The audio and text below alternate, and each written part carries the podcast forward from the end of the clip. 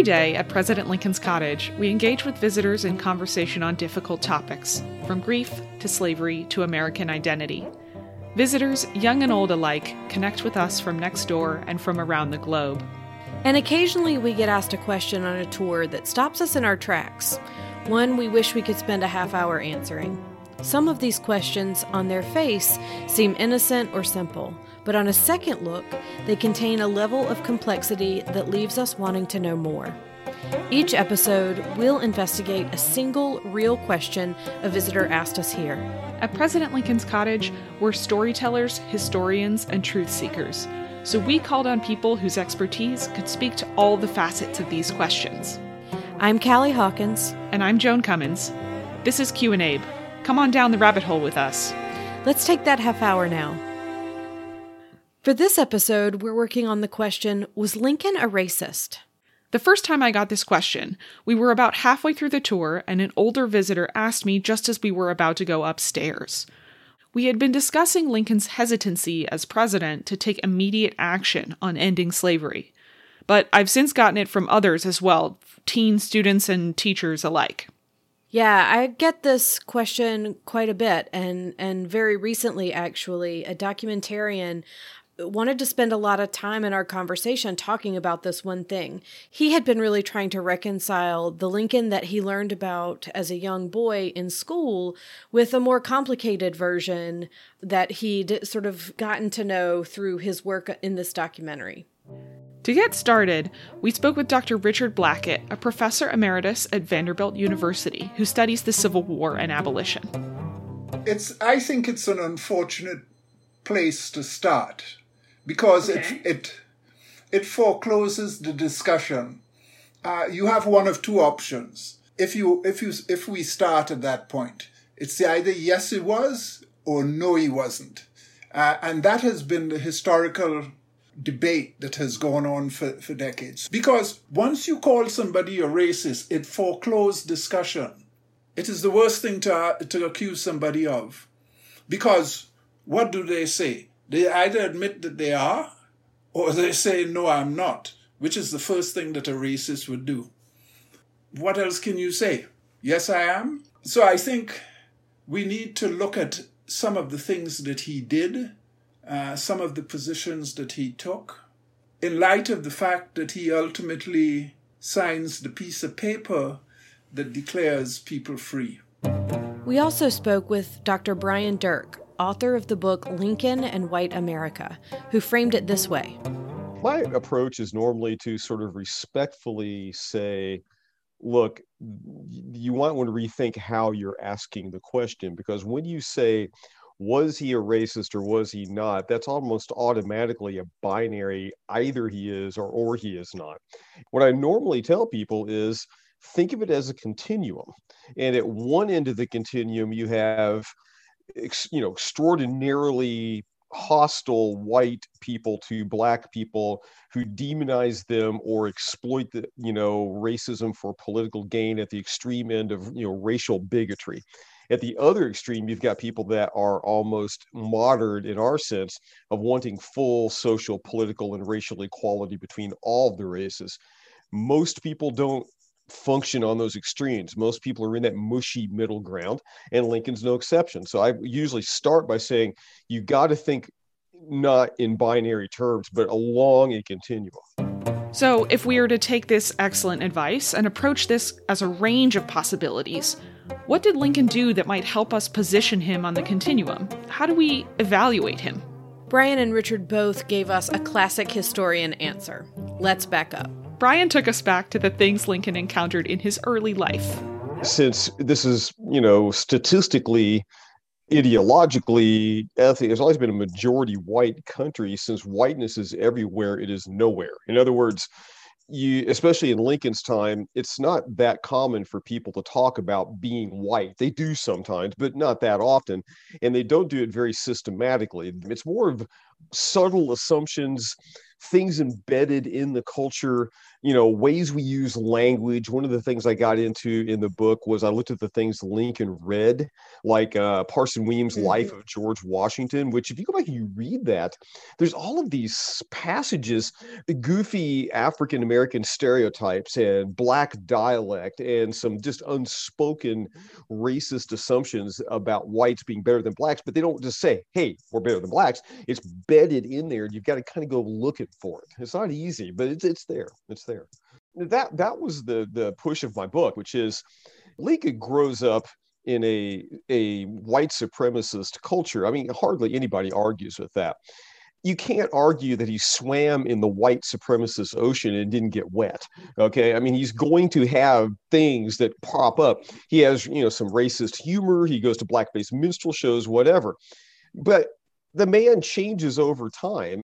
And Richard backed up to get some societal and political context, including things like the Kansas Nebraska Act, the Fugitive Slave Act of 1850, and other stumbling blocks in the lead up to the Civil War. He highlighted Lincoln's political roots in the Whig Party and what they can tell us about Lincoln's ideas about race in America. And I think this is where we might start to enter the discussion of Lincoln and his ideas about race and slavery. And one of the pillars, one of the significant pillars of the Whig Party, or of sections of the Whig Party, is the notion that the future of the country would rely to some extent on the voluntary removal of blacks out of the United States to a place far, as far away as possible because they argued uh, that look, we admit this is a racist society. There's no way that these people are going to prosper. So, what we need to do is to give them an opportunity to fully develop their own talents and skills and express somewhere outside of the United States. And that has been a feature of Lincoln's policy throughout most of his life. And it is a feature of the early years of his administration. So his Whig sentiments and this idea of removing blacks from the United States was always part of his view of the best way to deal with this problem, this racial problem. And he continues with that even after he, he sets the Emancipation Proclamation in motion. Uh, he even has within his administration a colonization office an office that the purpose of which is to persuade black Americans to leave. Listening to Richard describe the Whig position, it really struck me that those advocating for colonization, including Lincoln, were able to recognize a racist society and essentially had decided, well, there's nothing we can do to fix that, so we should just separate people from the racism they're experiencing by sending them as far away from us as we can manage. We'll send them back to a place they've never been, but at least they won't be here. It would allow them to say they'd solved the problem while changing as little about themselves as possible. You know, that really reminds me of that letter from Patrick Henry, where he said, essentially, you know, I don't think slavery is right, but it would be too inconvenient to let them go. Richard and Brian also both brought up statements Lincoln made during his famous debates with Stephen Douglas during their Senate campaigns in Illinois in 1858. Visitors often ask us about how closely these statements align with Lincoln's true feelings, so we were excited to talk about them. The debates are fertile ground for this conversation because Douglas repeatedly race baited Lincoln in an attempt to win over racist white voters, accusing Lincoln of favoring black people over white people. We'll link to the full text of these speeches in the transcript for the episode if you want to review them for yourself after listening. You know, he had that wonderful statement that he made in, in one of his debates with, with the little man, Doug Stephen Douglas. it was I've always seen this as a sort of Mutt and Jeff moment. You know, Lincoln towering over this little man and they're screaming to be heard by hundreds of thousands of people who are assembled. But, you know, he said eh, he, he didn't want to de- deny the rights of any black person, but he, he, did, he didn't want one for a wife. Does that make him a racist? I, I think it, it, it tells you what his, his some of his personal feelings about relationships, and that is always the most delicate part of this problem is is relation sexual relationship across racial lines create send people into an absolute tiz uh, that I, that I have never understood. But that is that is one of the features of the problem. And, and you know, there's this sentence you know, I am not now in favor of equality between the white and the black races insofar as there must be a difference. I want the white race to be on top. You know, over the years, people have explained that away in a variety of ways. Well, he couldn't say that he believed in racial equality in front of a lily white audience who are voting for him. There's not one black voter in the audience. I'm a little less sympathetic to that than most because I have my experience with Lincoln is he's not given to just out and out deception when he speaks. I mean, there's a reason he was called Honest Abe. So why is it we think he's honest about everything else but dishonest about this? And I I really don't agree with those who argue that he's got this hidden racial egalitarian agenda in 1858, but oh, I can't say it out loud, you know. right, I mean, I right. I don't buy that. On the other hand, what I usually say when people bring this up is said, read the whole thing if you read the entire passage though he if you go past that he says on the other hand in his rights to enjoy the fruits of his labor under the declaration of independence black people are the equal of judge douglas myself and every other man. Put the whole thing together and that kind of tells you where lincoln was at in 1858 and on that continuum it's far more egalitarian, certainly, than Douglas, and that it's far, much further than most white people were willing to go in 1858. And there's a big difference between the Abraham Lincoln of an 1858 political debate with Douglas and a president who has you, you can see the growth if you if you look at the things he was saying and doing in 1861 as opposed to 1865 one of the things i argue is that by the time he gets around to 1865 he is far more willing to confront white supremacists in my experience, when visitors have encountered what seem like contradictory statements from Lincoln on race or the rights of black Americans, it's because they're from different years and represent a change in his position. Yeah, and you know, one of the things that I admire most about Lincoln was that he wasn't afraid to evolve. So, we're gathering a sense of Lincoln as enmeshed in whiteness, and we've had a chance to examine some of his words and actions with regard to black Americans. But what about others? Just like this isn't a binary yes or no question, there are more than two types of people in the United States. Brian asked us if we were going to talk about the Dakota and their experience with President Lincoln, and that was definitely already on our list of things to explore for this episode. To gain some insight, we reached out to Dr. Gwen Westerman. Hamitakiapi, Gwen Westerman, Amakiapie, Sisituan Wachpetuan Dakota Hamataha. My name is Gwen Westerman.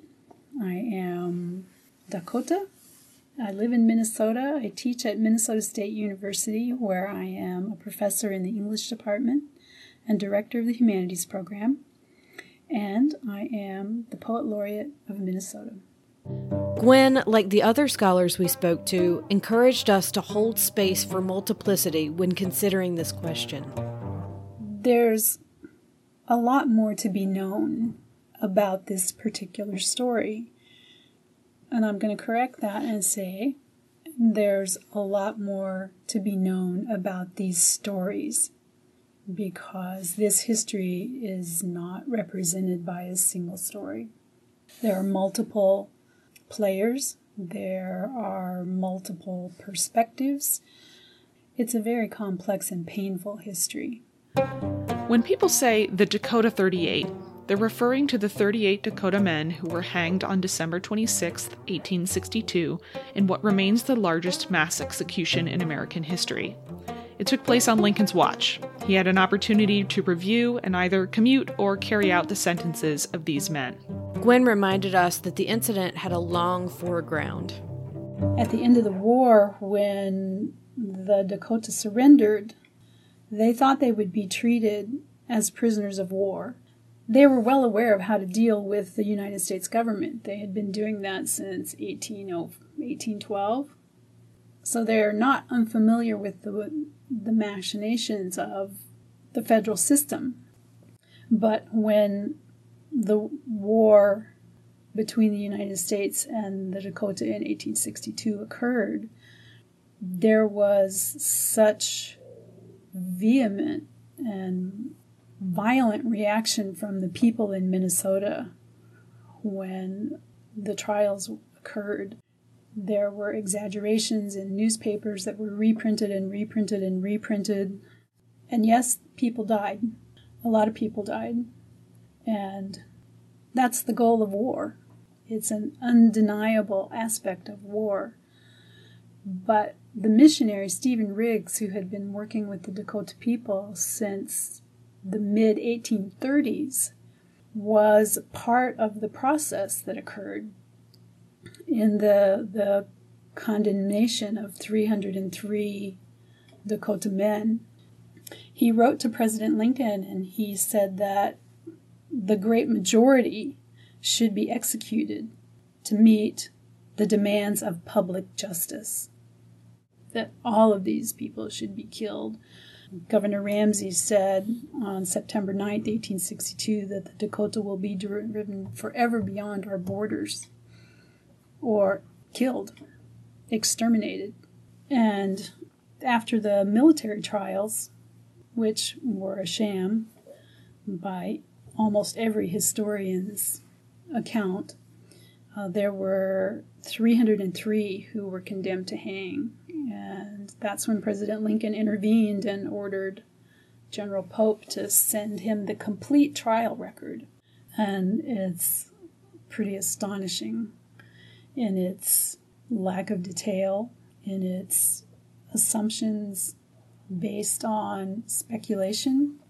I don't know how contemporary attorneys would look at those records, but President Lincoln asked two of his advisors to review that and pay particular attention to those who were convicted of rape or murdering innocent settlers. And um, at the end of that, there was a list of 40, which included uh, Godfrey, who was married to a Dakota woman, um, and his sentence was commuted by the tribunal. But the people in Minnesota and Governor Ramsey were just livid uh, that the will of the people of Minnesota would prevail if not more were executed and that they would be subject to state law. Sounds kind of familiar, doesn't it?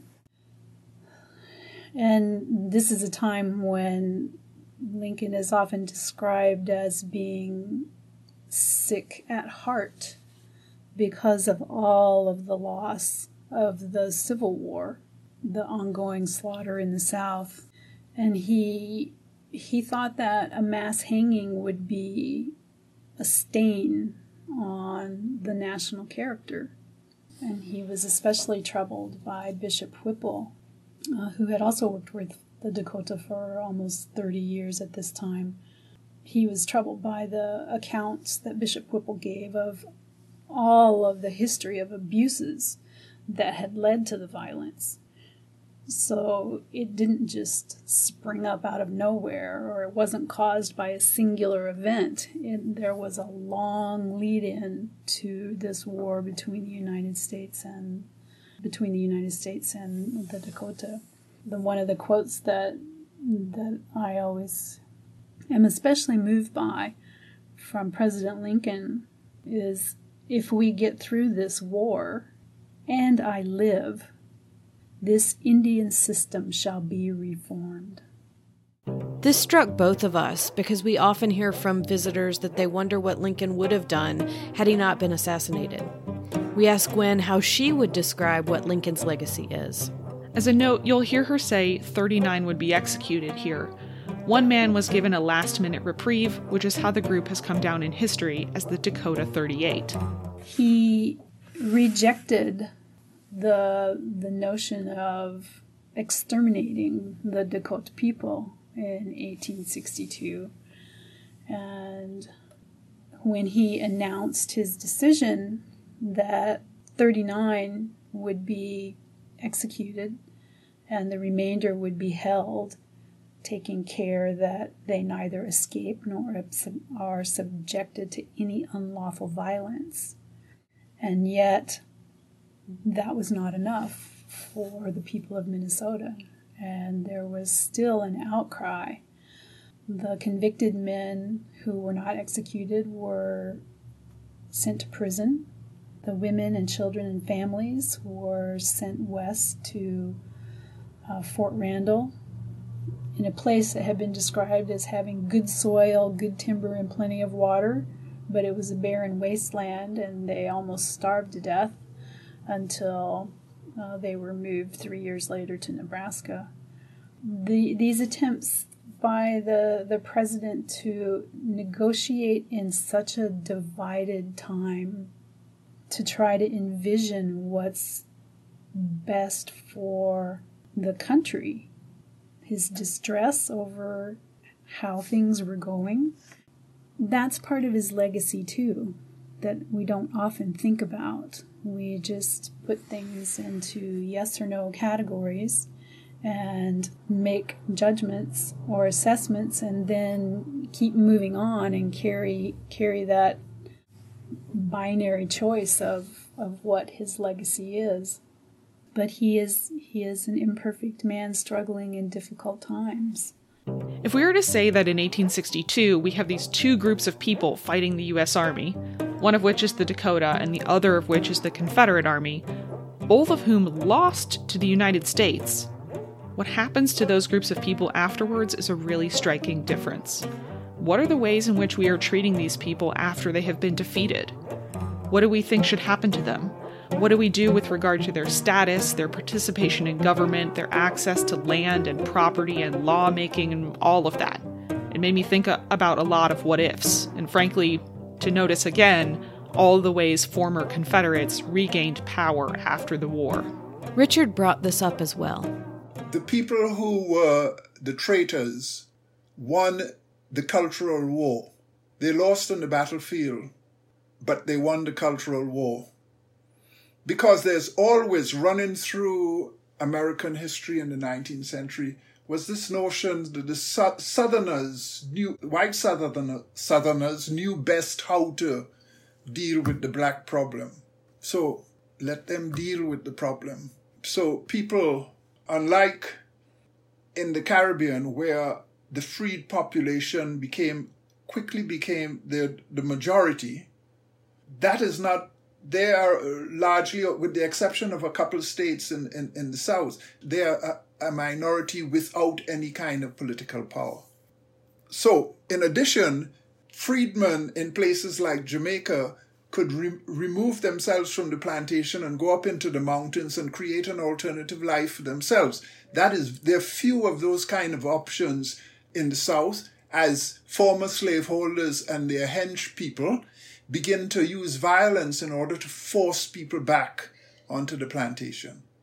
It is not an option that was available to the planter class in Jamaica and other places in the Caribbean. Force would not have done it in that sense because state power still reside, resided in the colonial state and not so much in the individual colony.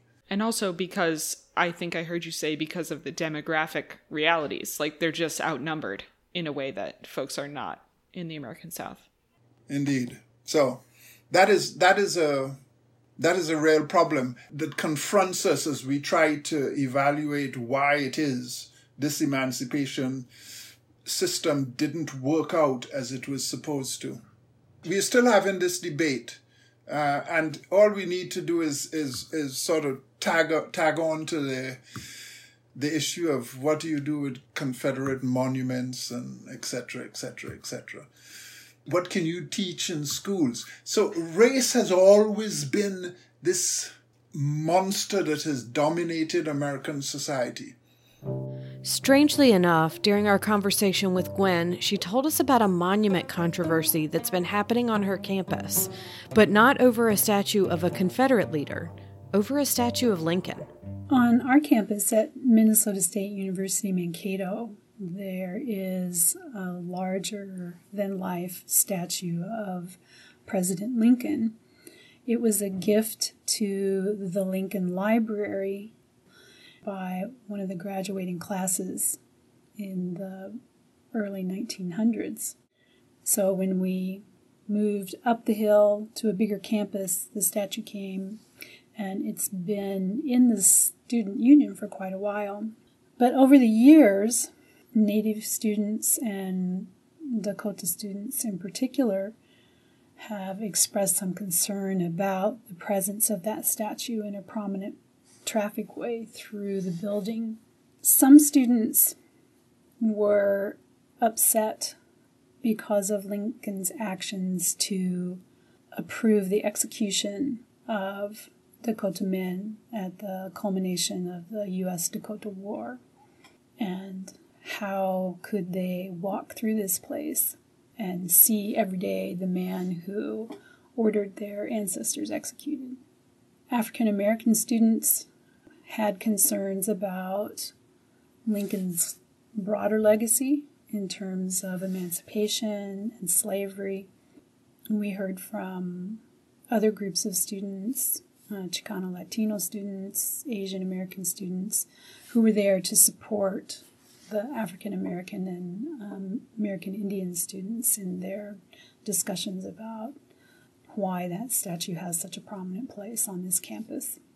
And so we put together a committee of faculty and students and staff to look at the history of how that statue came to be part of our campus legacy and made some recommendations to the president about what should be done with that. There's been a lot of concern that we're erasing history, but that was not the purpose of our committee. Our committee was to look at the history, to look at possible places that the statute could go where it could be better interpreted, and we made those recommendations to the president.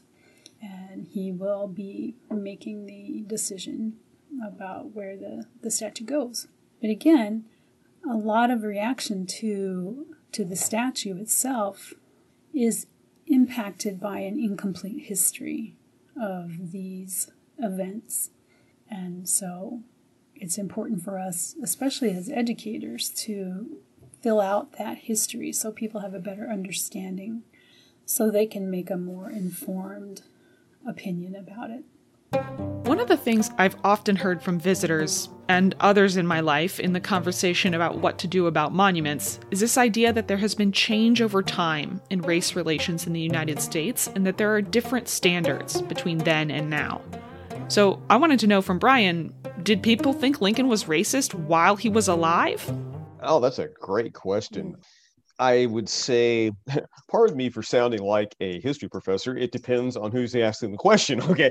You know, there was a widespread perception among uh, abolitionists that he was a, a, a, racist. They looked at his uh, Kentucky roots. They he was referred to in abolitionist circles as the slave hound from Kentucky. Um, he was not at all well thought of prior to 1863 by the more radical wing of abolitionism, like the William Lloyd Garrisons. Frederick Douglass said some very harsh things about him in the early days and months of the war. Uh, so, in, if you look at those guys, men and women, he was. I'd say ambivalent. There were some abolitionists who mm-hmm. thought, hey, this guy's better than we think he is. Okay.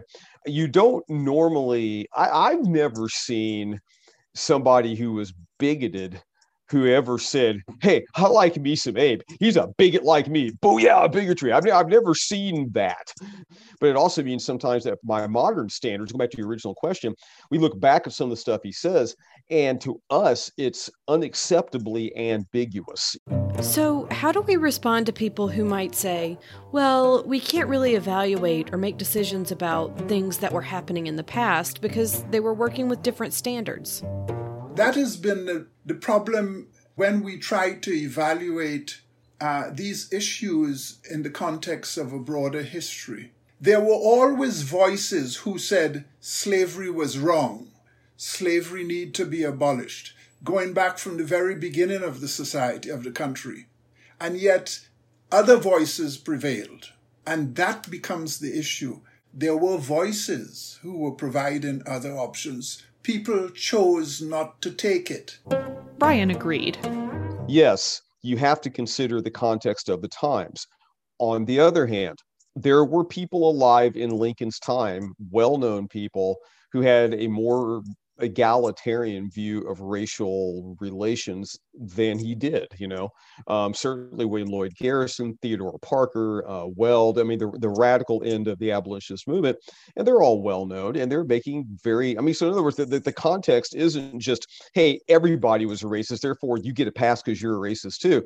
Yeah, but there were plenty of people that weren't, and you are making a decision by going one way or the other. I, I got I got to take him at his word you know, mm. and at his word is, I think he, before the Civil War, was at best ambivalent about the possibility of a multiracial America. And I think he warmed to the idea during the war.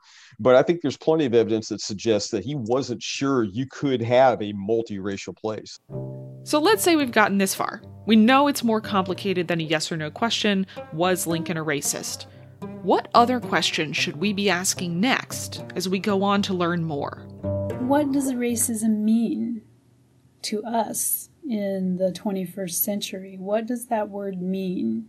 Another question to ask is from my modern perspective, what can I learn about what happened, especially in Minnesota in 1862 and, and afterward?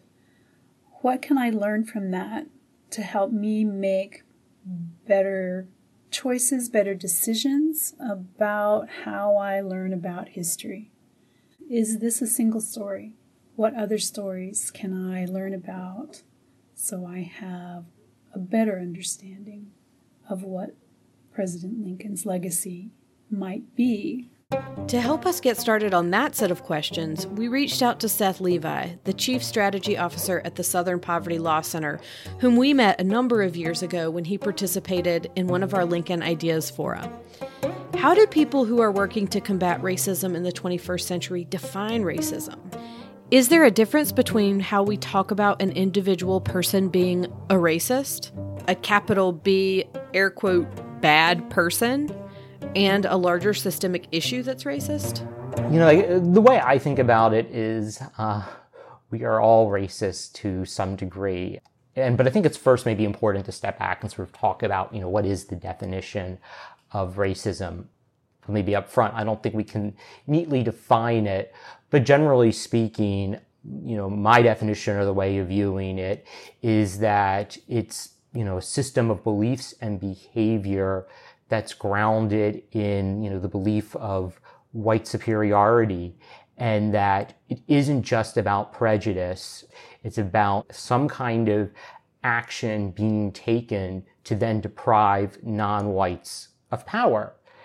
And the reason why I say that I think we're all racist to some degree is I think unconsciously, no matter what our best intentions are, yeah, we probably are taking actions to preserve our own self-interest, our own power, our own wealth at the detriment of others. And to your point, I think that goes back to I think we have an understanding of this is how we're all hardwired to act, that's why, you know, necessarily being a racist doesn't, you know, make you this sort of caricature. And I think that's why we have to think about race, you know, in a more nuanced way, less in a boogeyman, black and white way of this person bad, this person good, and sort of understanding how, again, even unconsciously, even with the best of intentions, we may be somehow contributing to this system that is helping to preserve power and capital for white people at the expense of uh, communities of color. Any conversation about racism is emotionally charged for most Americans. It's one of the things that can sometimes keep people from talking about it or from speaking up when they see racism happening. And we were anticipating encountering an emotional reaction as we try to answer this question. We were wrestling with how do you balance the intensity of this emotional charge with trying to do something about the underlying problem? I was especially curious about the place of emotions like anger. Can that be productive?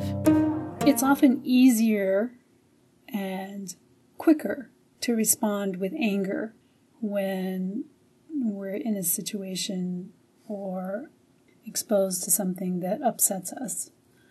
And again, because the student population turns over and there hasn't been any official story for what happened here, it's repeating every few years and it's just this constant stream of anger. And and I agree anger can be a motivator. It can create a need in us to make a change, to instigate something different, to react in a creative way and in a productive way. So not all anger is is counterproductive, but when there's nothing but anger, then then I think it's time to step back and think more about what change can be made instead of being in a constant turmoil of, of anger. You know, I guess at this sort of moment in time, it seems like there's really nothing that know, Americans agree on, that everything is super polarized, but certainly it seems like being called a racist is still a third rail for everybody in our nation. And so applying uh, that designation to some kind of action. Nobody likes that. And it does help focus attention on the problem and can help activate lawmakers as well as grassroots activists and just everyday citizens.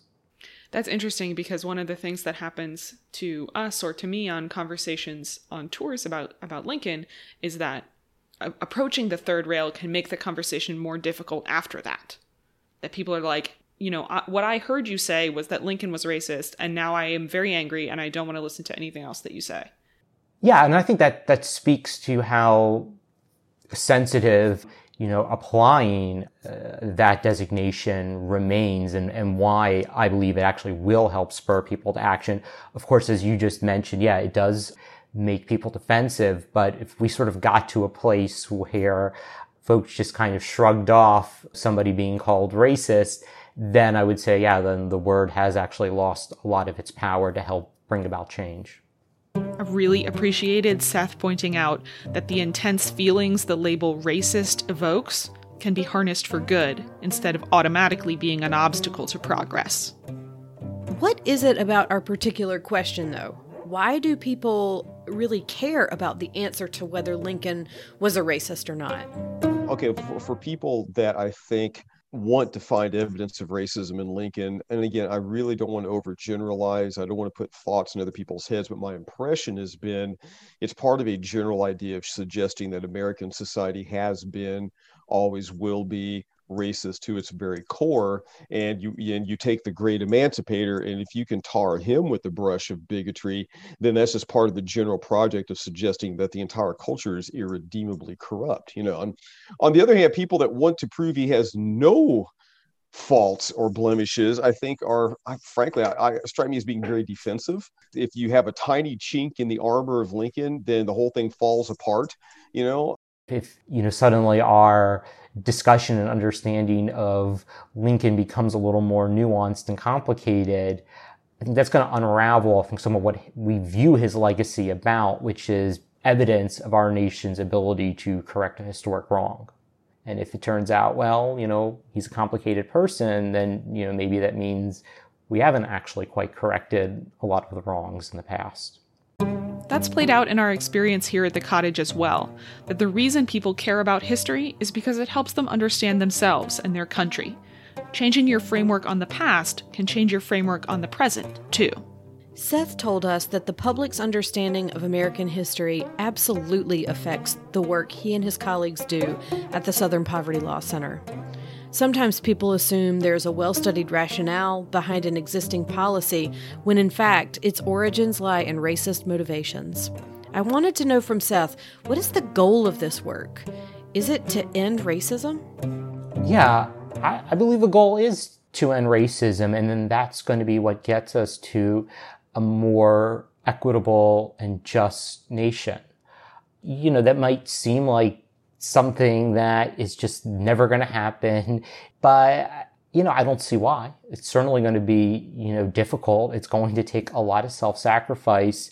One perspective I have on it is also just sort of looking at all of the things in the past that we never thought could change and have changed. One example that a, a, colleague had is given me in the past is, you know, you think about something like smoking and how like how pervasive smoking indoors used to be and how everyone was like, that is never going to change. And how when those smoking bans came out, everyone was like, oh, those are, you know, never going to happen.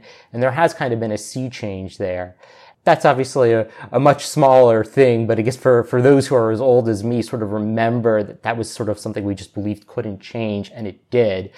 It, you know, one of the ways I, I bring that back to Lincoln and maybe this whole question of why we even spend time studying, you know, presidents so intensely, you know, I view it, it's not just about their, their moral character, good or bad. It's also, I believe, an exploration of what people with power do. Once you are given power, how is it that you exercise it? And, and it's also understanding where, where Lincoln and others had that power and did come up short, that they could have done more and could have changed the trajectory of the country even more, but they chose not to use that power.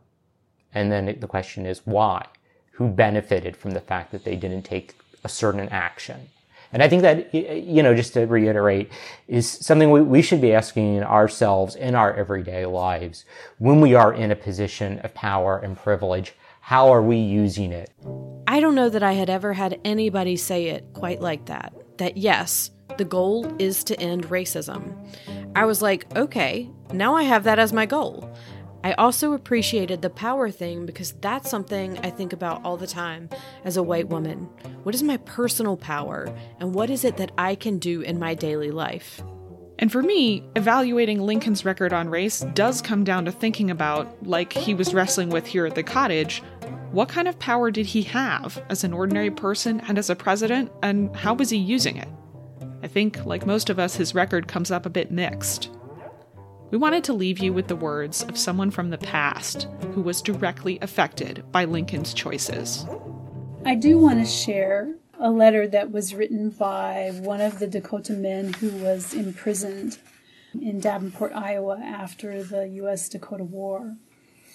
For the longest time, the majority of these letters had been untranslated. We've been working on translating them. And so this letter was written by uh, Moses Itewakan on April 17, 1865. And he says, My relative, I'm writing to you. And he's writing to the missionary Stephen Riggs. We just heard some news. They said that they killed the president, but it seems like nobody can tell us anything straight. So, my relative, I give you this letter and I want to hear a few things, so that's why I'm writing to you. The President had compassion for us, and we are alive now because of him. But he has been killed, we heard, and we are really sad. However, many of us who can think, we are sad. And I want you to tell me how or what the Americans think of us now and that's why I'm writing. Then I want to hear how the president was killed.